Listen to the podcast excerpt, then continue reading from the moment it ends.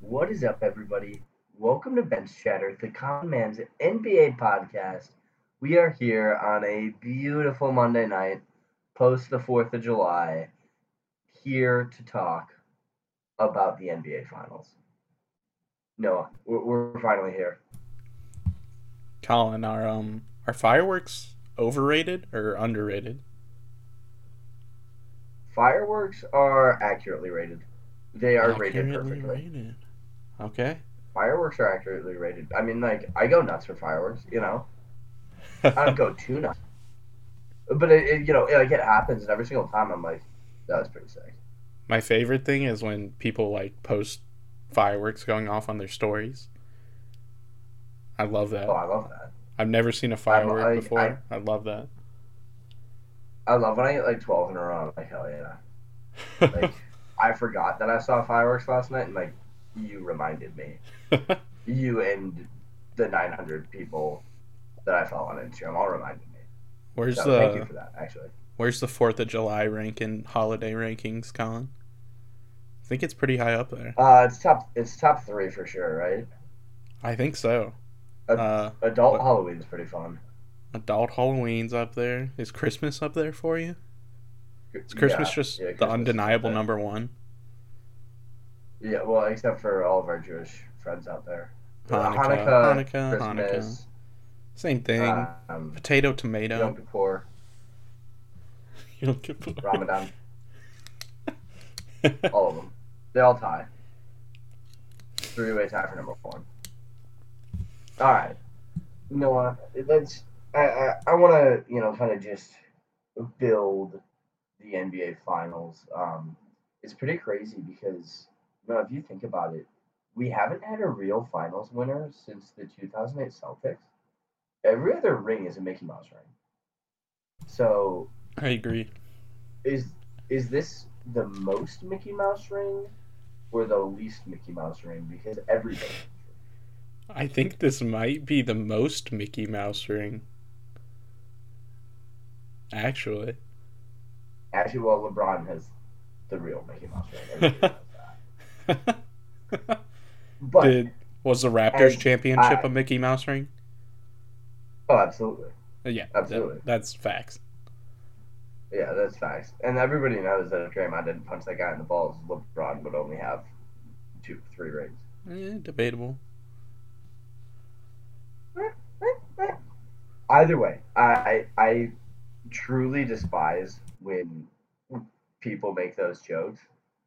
It, well, no, not when people make the jokes. I think the jokes are hysterical, but the people that actually try to discount rings, I think, are the worst kind of fans. Because you beat who's in front of you. Like injuries are a part of basketball. They're a part of football. They're a part of baseball. They're a part of hockey. They're a part of soccer. You you got to beat who's in front of you, Noah. Correct. Yeah, I agree. Um, I don't really like when people try to discount another team winning a championship because, like you said, you only get to play who's in front of you. You don't get to dictate who stays healthy, who doesn't. Um, and honestly, staying healthy is a part of the grind that you have to go through to get to a championship. Yeah, I mean, one of the most amazing part about LeBron's career is up until 2018, he hadn't been injured. He just straight up was never injured, and that is definitely a part of legacy. Like obviously, you know, I, I'm a Chicago guy. I I'm not going to deny that. Derrick Rose was one of the most amazing players I've ever watched for a span of two and a half seasons, but uh, he just couldn't stay healthy, and, and that is a part of the game. Is he a And Hall of we have Famer? to accept that. Yes, oh, absolutely. Okay. You win an MVP. You win an MVP in the NBA. you- have to be a Hall of Famer, right?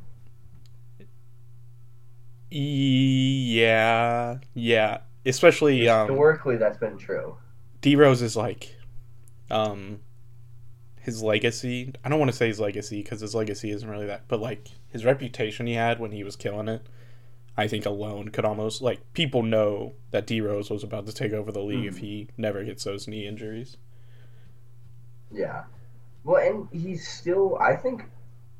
I think five years ago, his case was actually worse than it is now because he's Yeah. been productive the last five years, to the point where I, I think if he can actually have a 16 year career, maybe he obviously will never return to that form, but if he can continue to contribute to playoff caliber teams, I, I think that will definitely help. Just the way he um. Just the way he transformed his game, Con, is truly impressive. Oh yeah. Um, I forget he had an interview. I can't remember with who, but he was talking about how he, you know, completely had to change his game to play towards his new style now, and I think that's one of the most impressive parts that he rec- he you know he could get past that ego of what he used to be and is what he is now. Um, I got a question for you, Con. Would you rather be, would you rather be a Hall of Famer, um, like with no rings? You're like the Hall of Famer. You're the guy that brings up whenever we're talking about a player. They're like, oh, well, Colin Griffin's in the Hall of Fame. Why isn't this guy?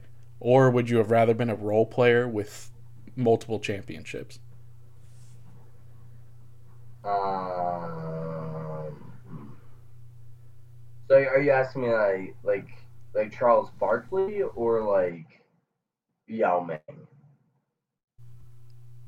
Mm, I'm just asking you. or like even What I asked Hall of you. Famers than Um, like I can't remember his. um, Like, you'd either be the worst person in the Hall of Fame, or you are a role player on a team with multiple championships to your name. Probably the role player. Like I'd rather be Steve Kerr than like Chris Webber. I'd I'd probably agree with Like- that. Like five rings. I mean, I don't know. Like being an NBA champion like multiple times, uh, I feel like that would just be so. rewarding. You're etched in history at that point. Yeah, for real, especially yeah. If you win multiple times, too, like you, like your name's gonna come up. Con Griffin. What a sh- jumper that guy has. Know. Yeah, it's it's clean. Actually, I'd be more happy if I was remembered for my post fade, but that's fine. Oh, That's little fine. instead of Dirk, they were like, "Oh, that guy just pulled the Con Griffin." Yeah. Oh, that'd be sick. That'd be sick. Alrighty, let, let's get back on track a little bit. I, I, I was bringing up the storyline be- because one of the biggest storylines, obviously, of this NBA playoffs is that literally every single team has had their main player go down uh, post the second round. Um, except for the 76ers. He didn't go down physically, he just went down emotionally. Um, and Embiid was hurt. But we have the Bucks versus the Suns. Giannis is doubtful for tomorrow's game. Um, but should we first recap the series? The series. Yeah, let's um let's recap first. Talk about how we got here. Yeah. Where do you want to start? Um, dealer's choice. You want East or West? Let's go with the West because uh, the East is a bit fresher in people's minds. So let's spend a, a bit more time on the West because I think it's a very interesting series. Yeah, Suns winning Um, six. Yeah. This um, this series was closer than I thought it was going to be. Colin, when I heard no Kawhi Leonard, um, was honestly impressed with the fight that the Clippers put up. Honestly, Yeah. Um, obviously, we, we have to address did playoff P end the pandemic P name, or did he not? Like, uh, is he still pandemic P at heart? Because some of those performances, especially given the end of the Mavs series, like he he carried this team. He carried Yeah. this team farther than they should have been able to be carried. yeah, it was. Um, Paul George is currently the points leader in the playoffs, Colin, with 511 points. Um, you know, in that series, he had a 41 point game to help the Clippers get a pretty pivotal game five win, but. Mhm. You know, in the game where the Valley Oop happened, Colin, um, he did miss two free throws at the end of the game to essentially ice it. Um, so, you know, I think there's always going to be shades of Pandemic P, but he is a hell of a player. I, I will give him that. Um, and I'm not even that big of a Paul George fan, really. Um, I mean, he averaged 28, 10, and 5 for the series. Um, pretty good. He averaged over a 20 game score for the entire series, too, Colin. That's very impressive. That's very impressive. Keep in mind for the listener at home, an average game in the NBA is a game score of 10. 20 would, if you average a game score of 20, you would generally be considered like high caliber all star. And then a 30 average game is like a superstar performance. Um, I do want to I do want to show some love, Colin, to um, a guy who might have been going under the radar the entire season, Colin, and that is Reggie Jackson. Um, he's I, another guy. He had a fantastic series so, for the Clippers. He averaged 24 and 3 for them, Colin. And I'm going to hit you with a stat right now, Colin. Um, Reggie Jackson this season actually finished number one in isolation scoring efficiency with guys with a minimum of 120 attempts. That's ridiculous. That's and, absurd. And go ahead. You know, that's that's crazy, Con. Um, I didn't know Reggie Jackson was that good in ISO situations, but an even nuttier stat I think is Reggie Jackson hit three threes in 15 games um, in this postseason run for the Clippers, Con. So yeah, he hit at least uh-huh. three threes in 15 games. Um, the only two players with more, th- um, more consecutive games with three threes hit in a single postseason run are Steph Curry and Klay Thompson. That's absurd. Um, That's absurd. Yeah. So Reggie Jackson had a fantastic postseason, Colin, and I just wanted to talk about him for a second. And you know, he's a free agent this season, Colin, and he's probably going to get the bag. And I was thinking, you know, he's not a pure point guard, Colin. He is a score, score first point guard. Mm-hmm. Um, and I don't know how he's going to play once he gets out of LA. I don't know if this is the Reggie ja- this is like the true form of Reggie Jackson, but I'm not hating the thought of Reggie Jackson on the Clippers or on the Mavericks, Colin. I don't hate it. Wow.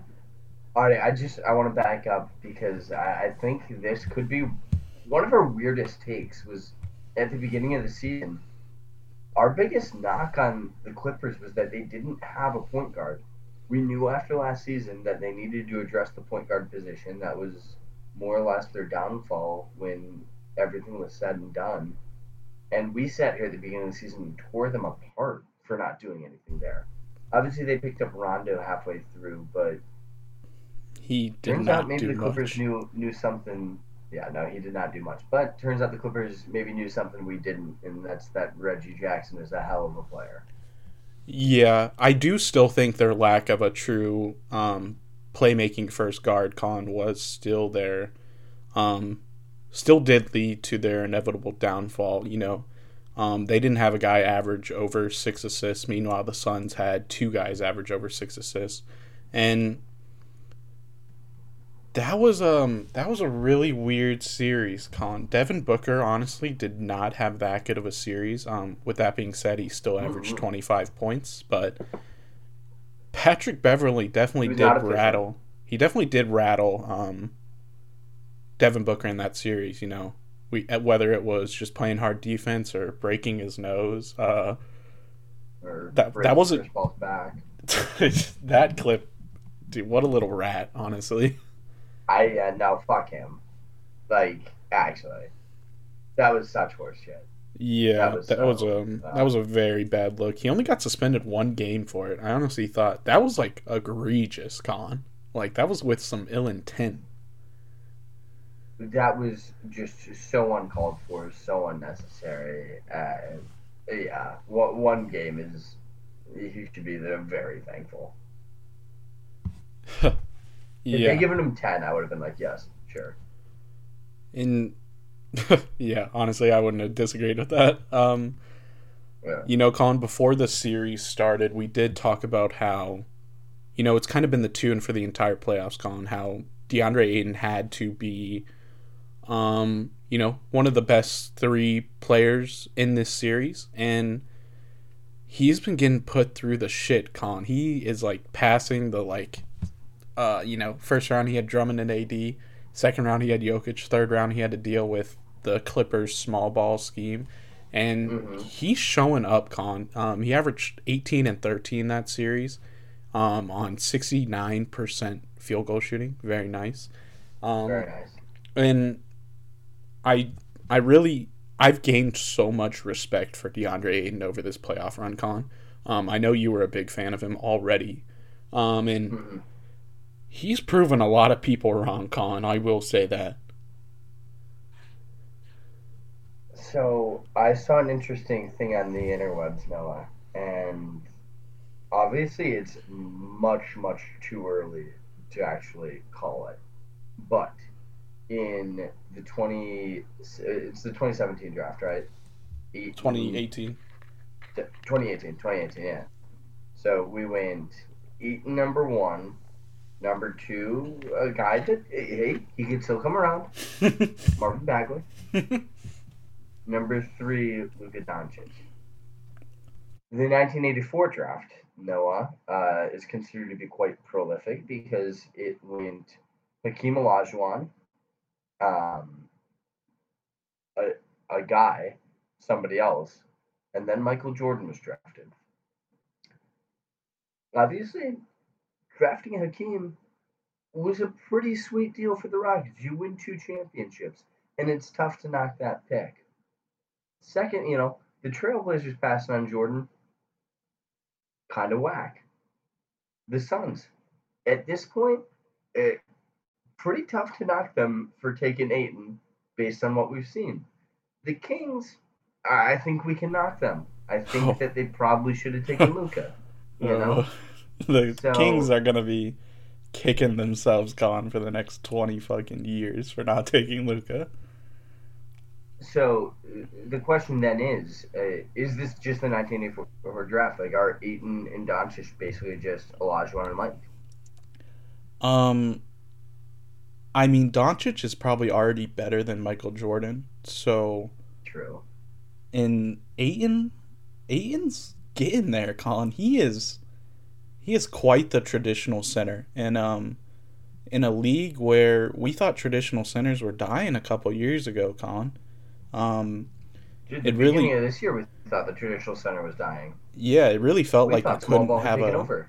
It really felt like you couldn't have a center that could not shoot threes, and DeAndre Ayton's proven that wrong, man. He's been the X factor, I think, for the Suns team the entire playoffs, and you know we'll get into it later, but I think he's he's one of the most important players in the next series too. Um,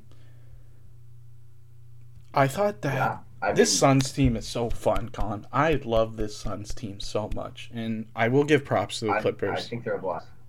I will give props to the Clippers. Yeah. You know, no Paul or no Kawhi Leonard, um, but they're um, yeah, like I said, their lack of a point guard, I think, showed up again. You know, Rondo basically did nothing for them. Um, the Hawks actually ended up winning that trade because Lou Will essentially helped the Hawks win that one game without yeah. Trae Young um, by himself. Um, that's all I really. Yeah. Do you got anything else to say about the West, Gone? Well, I, I was just gonna say DeAndre Ayton is again being put through the ringer because I think he'll end up guarding Giannis. Maybe they throw a Crowder on him, but I think it'll be Ayton, right?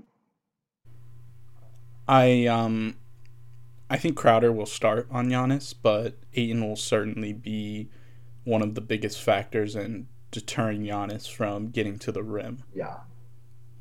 Yeah, I mean, yes, exactly. Even if Ayton isn't guarding Giannis one on one, we all know Giannis's game is at the rim, and we all know who's going to be at the rim. So let's see it. Yeah, see I got. Ooh, I got so many thoughts for this finals, Con. You're gonna love it. But uh, all right. Let's All get right, into let's the East. Through the the East, yeah. So, obviously, I, I think it, it's it's tough for both teams to see Trae Young go down, to see Giannis go down. Um, these are two teams that are definitely built around their superstars. Like the Hawks more so than the Bucks. Um, but with that said, the Hawks look so good. The Hawks are going to be so fun. I know that they probably should have won Game Six. Noah, I think that I know Trae wasn't fully healthy, uh, so I, but I do think it's a little tough to give that one up with Giannis not on the floor. Um, all shout out to Khris Middleton though, because Khris Middleton, did Khris Middleton have a legacy series? Has Khris Middleton cemented himself as better than everybody anticipated him to be?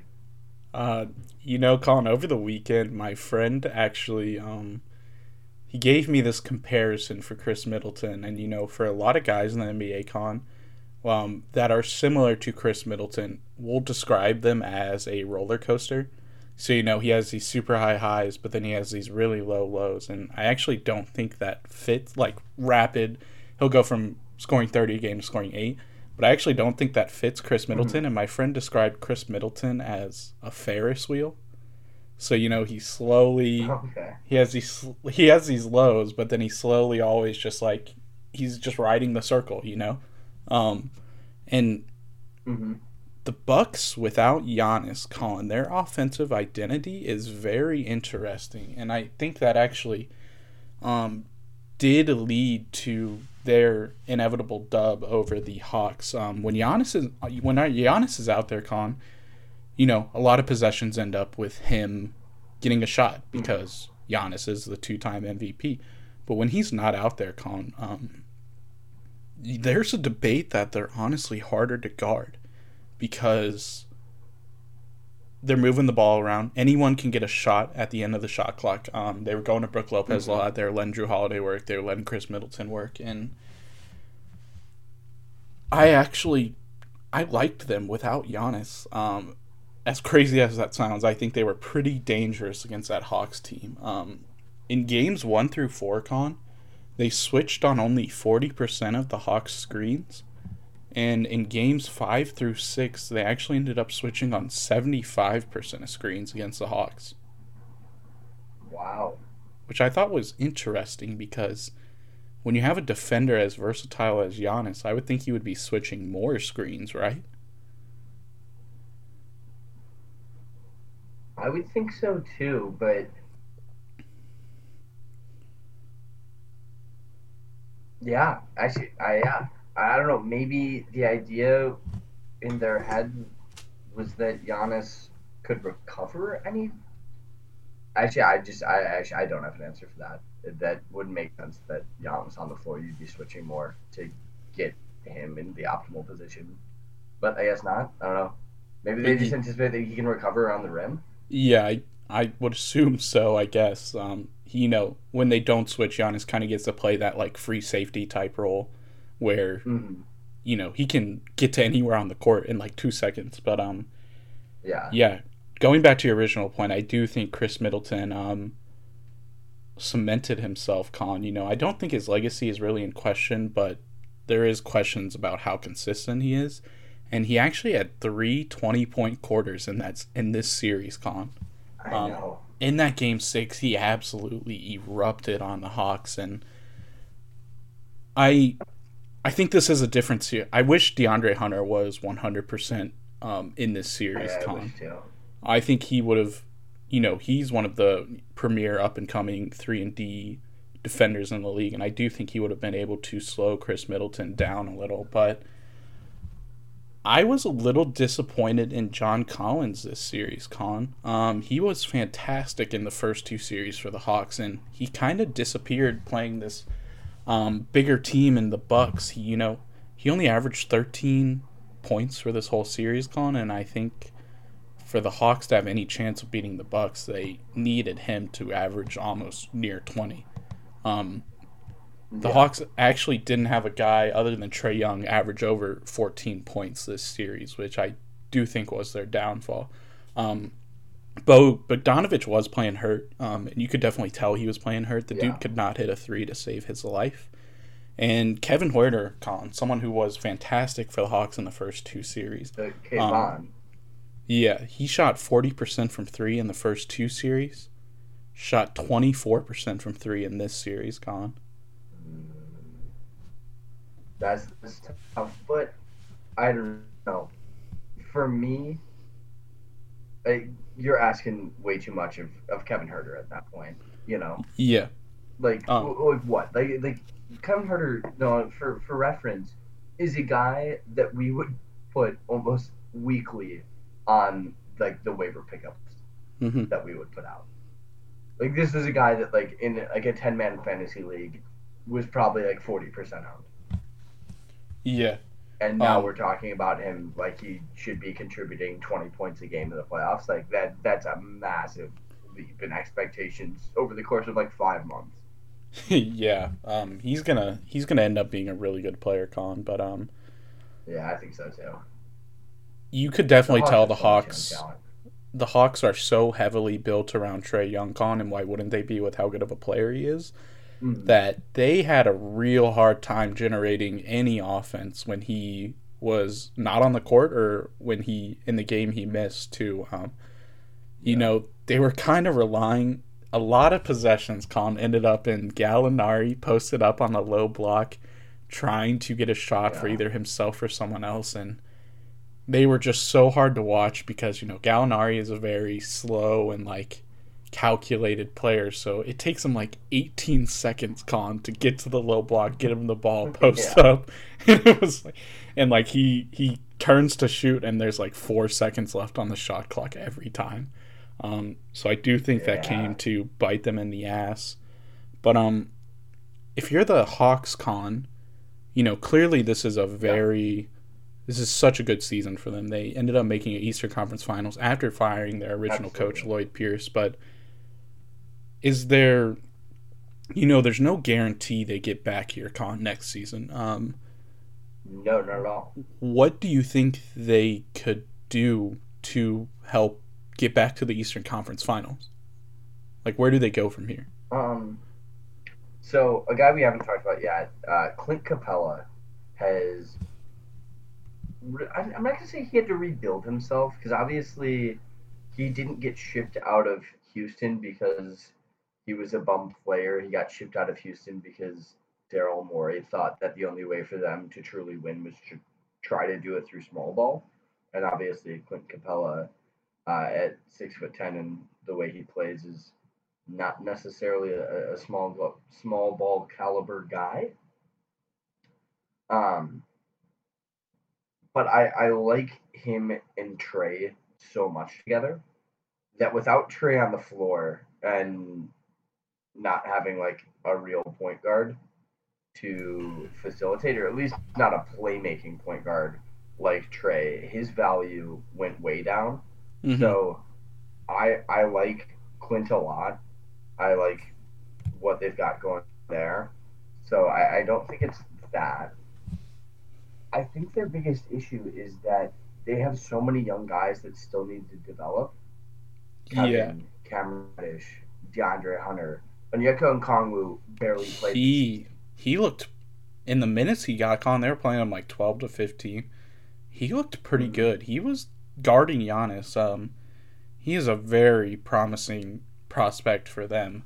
But um, I was having this Yeah. conversation with my cousin Con the same question, and I do Okay. think that I do think they were just lacking a bit of maturity. Um, you know, this Mhm. Bucks team has been there, done that. They've they've been trying to get to the finals for the last Yeah. four years, and I do Yeah. I don't think the Hawks need to make a big splash this offseason. They don't need to panic on. I do think they just straight up need their guys to develop and what Yeah. better way to do that than make a deep playoff run in the previous season. So I, I was actually gonna go the other way with it because uh, it, it's an interesting situation for them because it almost reminds me of a baseball team with a really deep farm system, which you just don't get in the NBA because the NBA has 15 man rosters and the MLB has 26 man rosters and then it just it's it's such a different system in terms of how to how the general managers have to build the teams. But we see it all the time in baseball where teams build up their farm system, a couple guys hit, and then they sell the rest of the farm system to get big name guys. And, and that's how you win. The Hawks right now have a lot of young talent that needs to take time to develop. You have Trae, you have Quint, you have Gallinari at the endish of his career. You've got Bogdanovich, who's how old's Bojan or Bogdan? I think he's 26? 27, 26, yeah. Twenty-seven. Yeah. Oh, Yeah, so again, you're saying so- they cash in on some of this young talent, Colin, right? I, I think that's I think that's what you have to do.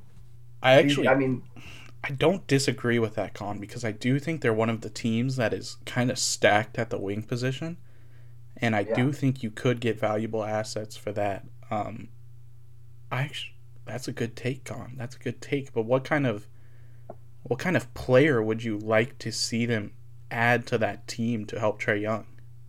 Yeah, it's it's an interesting question because I don't know the way I look at it. You've got Onyeka, Cam, DeAndre, Kevin, four guys right there. Yeah, maybe Chris I'm not even including him on this. Solomon Four guys that that all look like they have some serious potential in the NBA.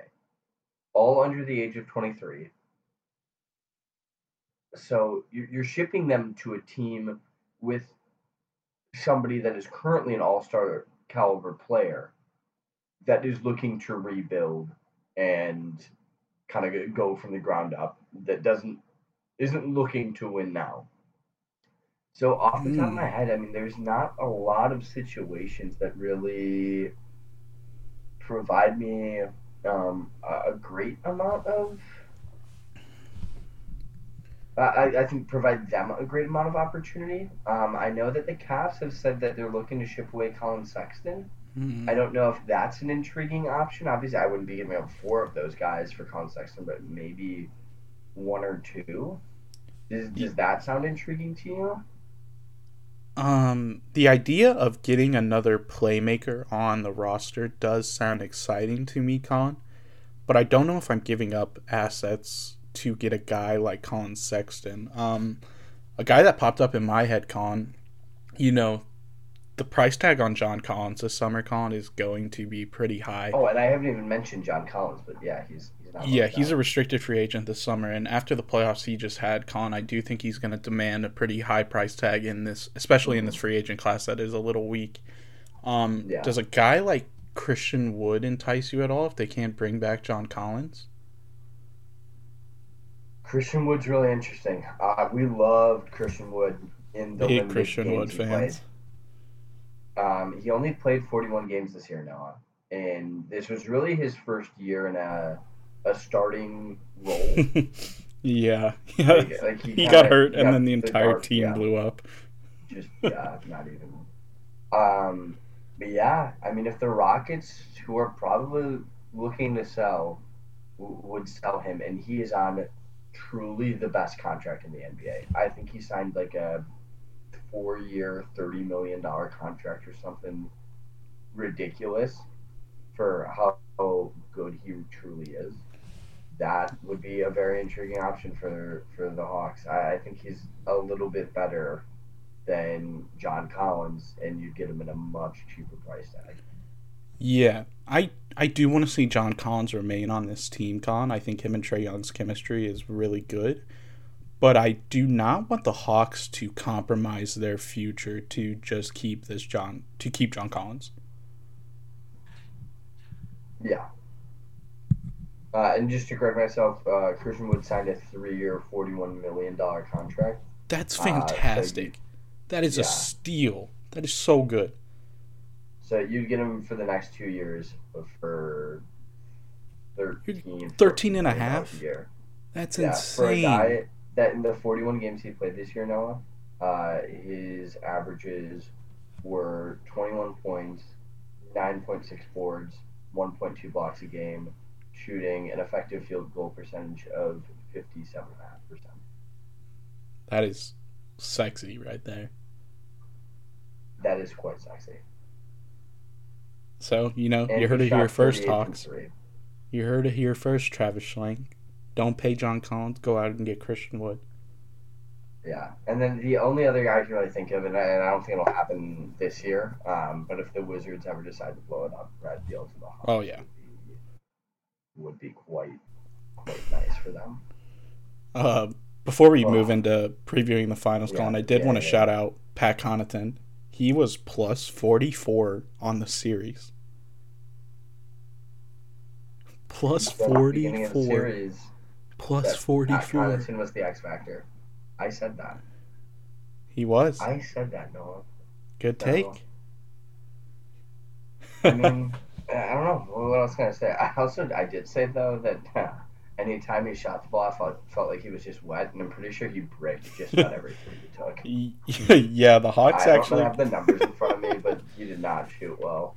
the Hawks were actually a 39% from 3 in the regular season con and so far in the playoffs they've been 31% from 3. That's really solid. I think that might Okay, be a, that might be a promising sign for them though actually that they yeah, haven't been hitting their threes yet and they're in the NBA finals. yeah. Seriously, I say a lot. Pat shot 38 percent from three in the series. That's He's that's wet. fine. Yeah, like, we take that.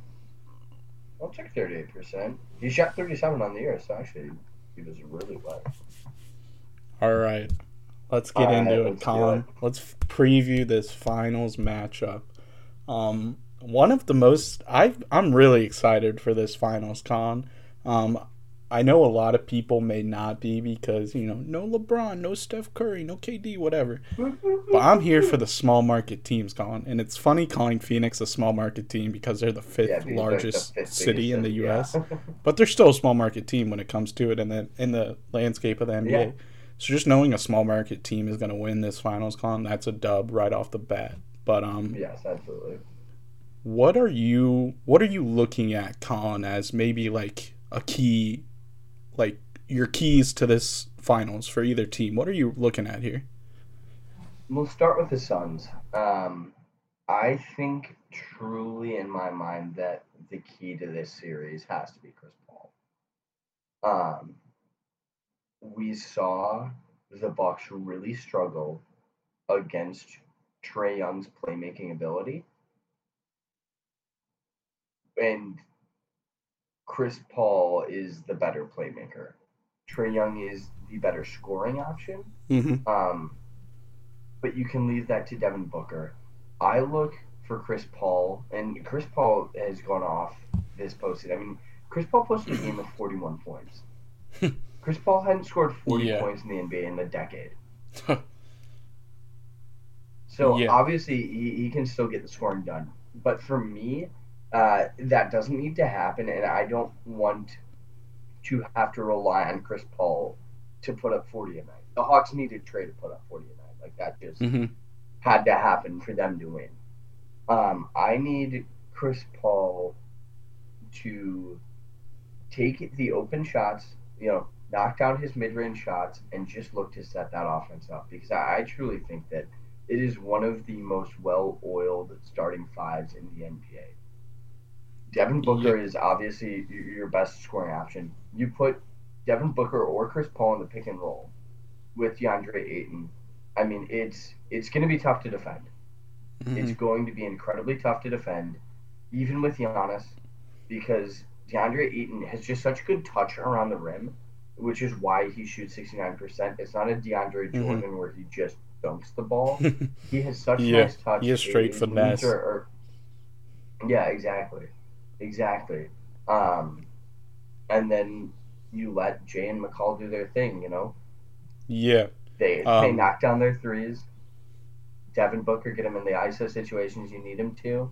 Um, and then I, I really think it is just about navigating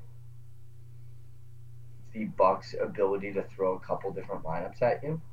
Um, Mhm. I don't think that I don't think of the Suns as a very deep team.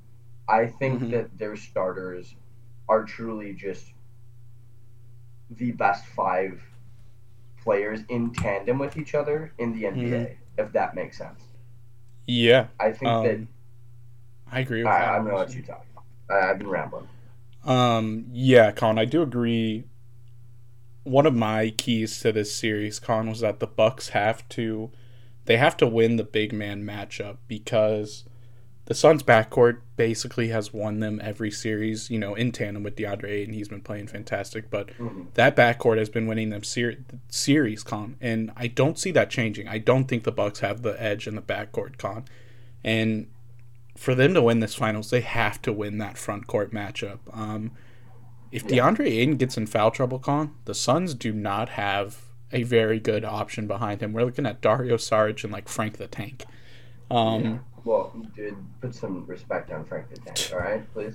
So I think Bobby Portis, Brook Lopez, and PJ Tucker will all have to individually have pretty good series if the Bucks want to have a chance. Mm-hmm. And I have a question for you, Colin. If you are um, the coach of the Bucks, are you putting Jrue Holiday on CP3 right off the bat to start the series, or would you rather see him guard Devin Booker?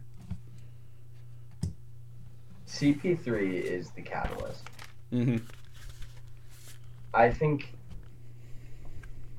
it, it, it's an interesting question, and I, I don't know if there is a correct answer yet. Um, but it's so much easier to stop an offense before it started Mm-hmm. than to try and stop it when it's happening. And Yeah. What I mean by that is Chris Paul does such a phenomenal job of getting mismatches and just allowing his players to have the half step advantage on the pass. He, he's so good at getting your defender to fade that if Jrue can keep Chris Paul in front of him, if he can navigate the pick and roll, if he can avoid switching, it, you know, because I, I think the last thing you want is to have the pick and roll happen and all of a sudden you have Jrue Holiday on DeAndre Ayton because it's just Slam City at that point. You know, otherwise you're moving the defense around and DeAndre Ayton's good enough. You know, actually, I don't have this up in front of me. DeAndre Ayton, as an assisting big man, seems to do pretty darn well. Mm-hmm. Just kidding. Um, so maybe that makes my, my point a little bit less valid.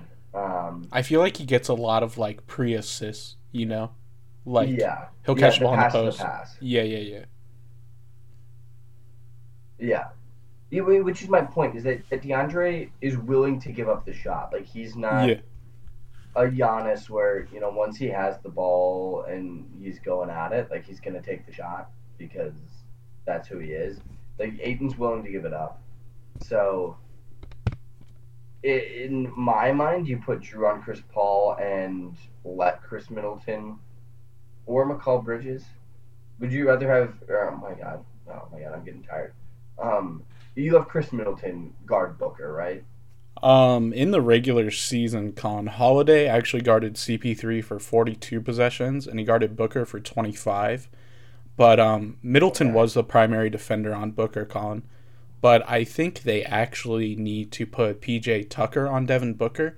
Um, I think they're going to be asking so much out of Khris Middleton this series. Um, I think for the Bucks to win this final, Middleton actually does need to average near 30, Con. And if P if when PJ Tucker's on the court, Colin, he's out there for his defense, correct?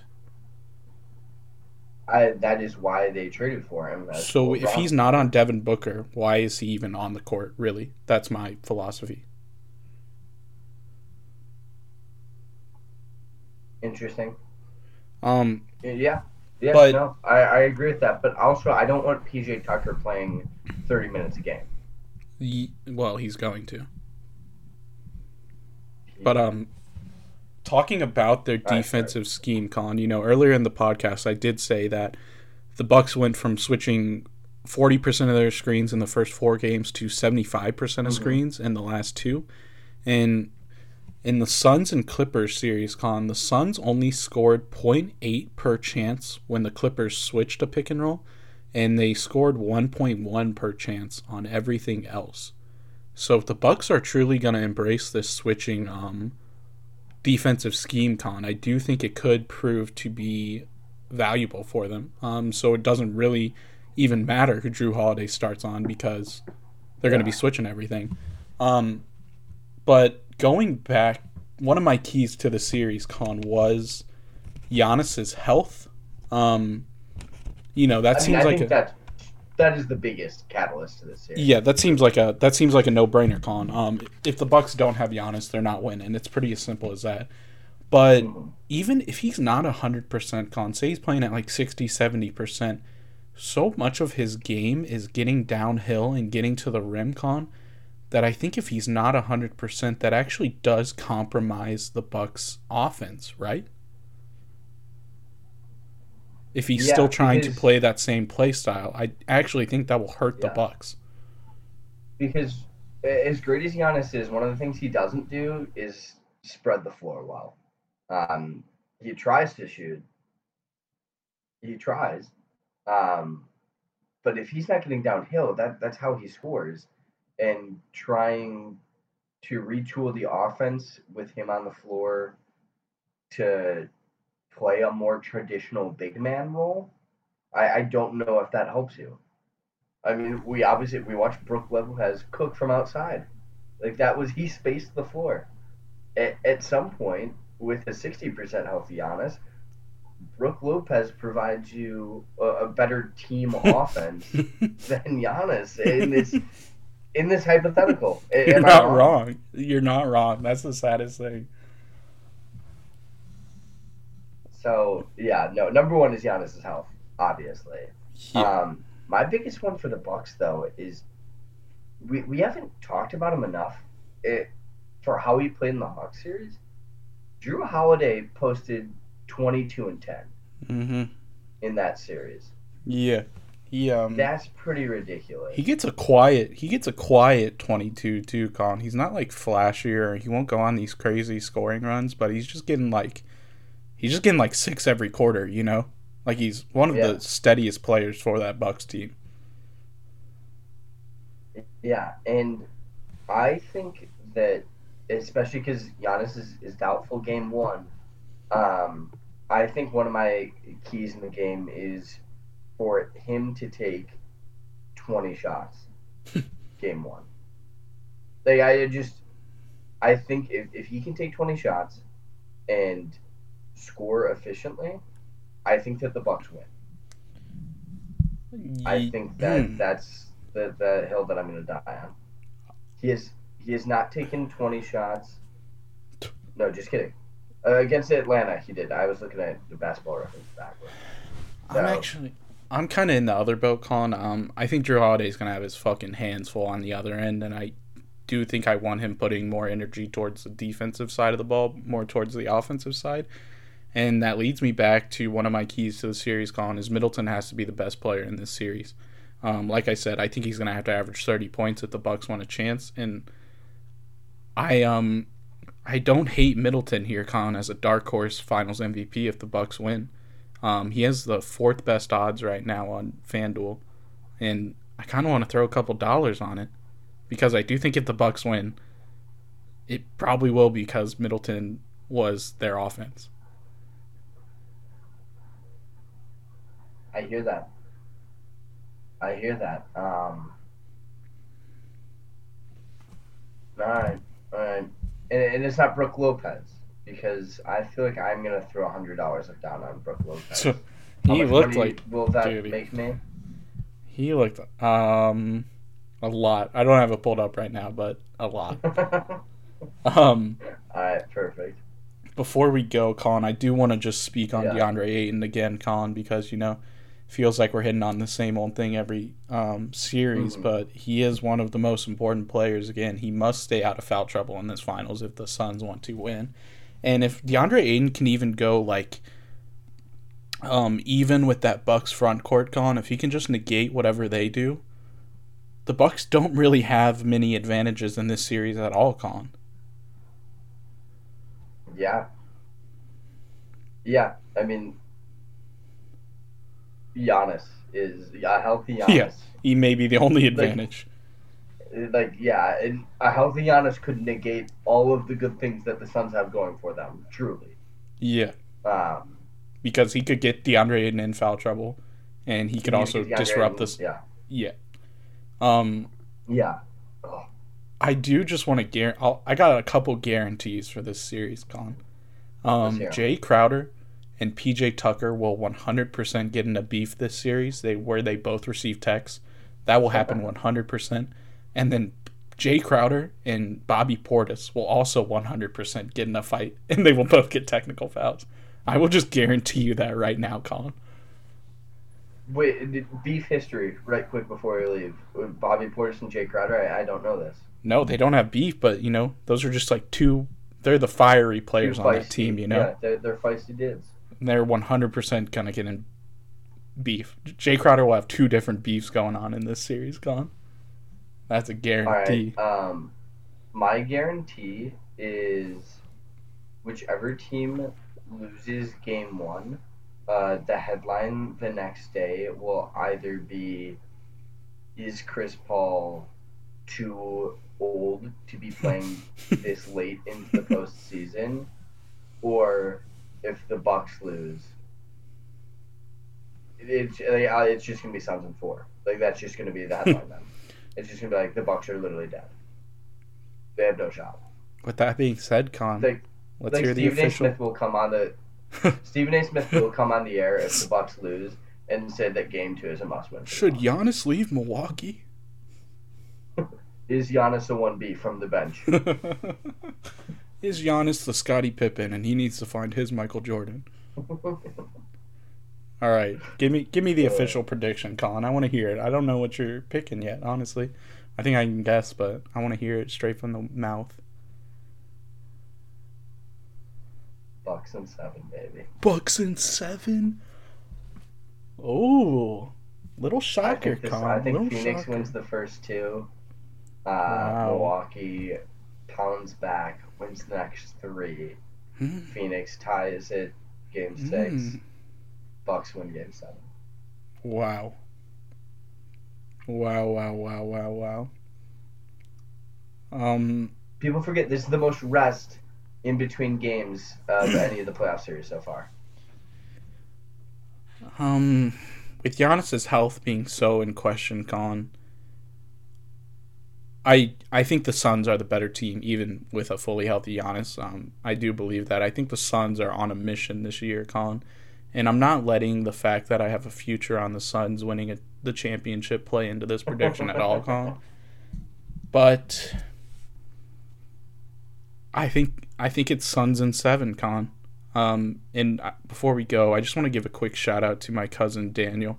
Um, when I was a middle schooler, Colin, you know, he was the only Suns fan I knew that probably lived in Indiana. You know, he had a Steve Nash, Shawn Marion, and Amar'e Stoudemire jerseys. He was a diehard Suns fan. And he's he's been through all the shit since those teams con those teams were absolutely fantastic. They were probably robbed of making the finals a couple times. And he lived through they the entire were. tank. He lived through the entire tank and now he's getting to see his team play in nba finals. And let's go suns baby. Suns in seven. suns in seven. You're, is daniel a suns in seven guy? He can go viral? No he's a suns in five kind of guy. guy? Ooh okay. All right daniel. You're on the hot seat Suns in five, make it happen. Yep. And uh, you know, well, no, go ahead. That's gonna do it for the bench chatter finals preview, Colin. Um, I can't wait to see this finals get down tomorrow, Colin. I hope it's a fantastic series, and I want to thank you guys for listening to another episode of Bench Chatter, the Common Man's NBA podcast, and we'll be back soon. Well, yeah, we will update about halfway through the finals. See you. Depending on how long it goes. See you, boys.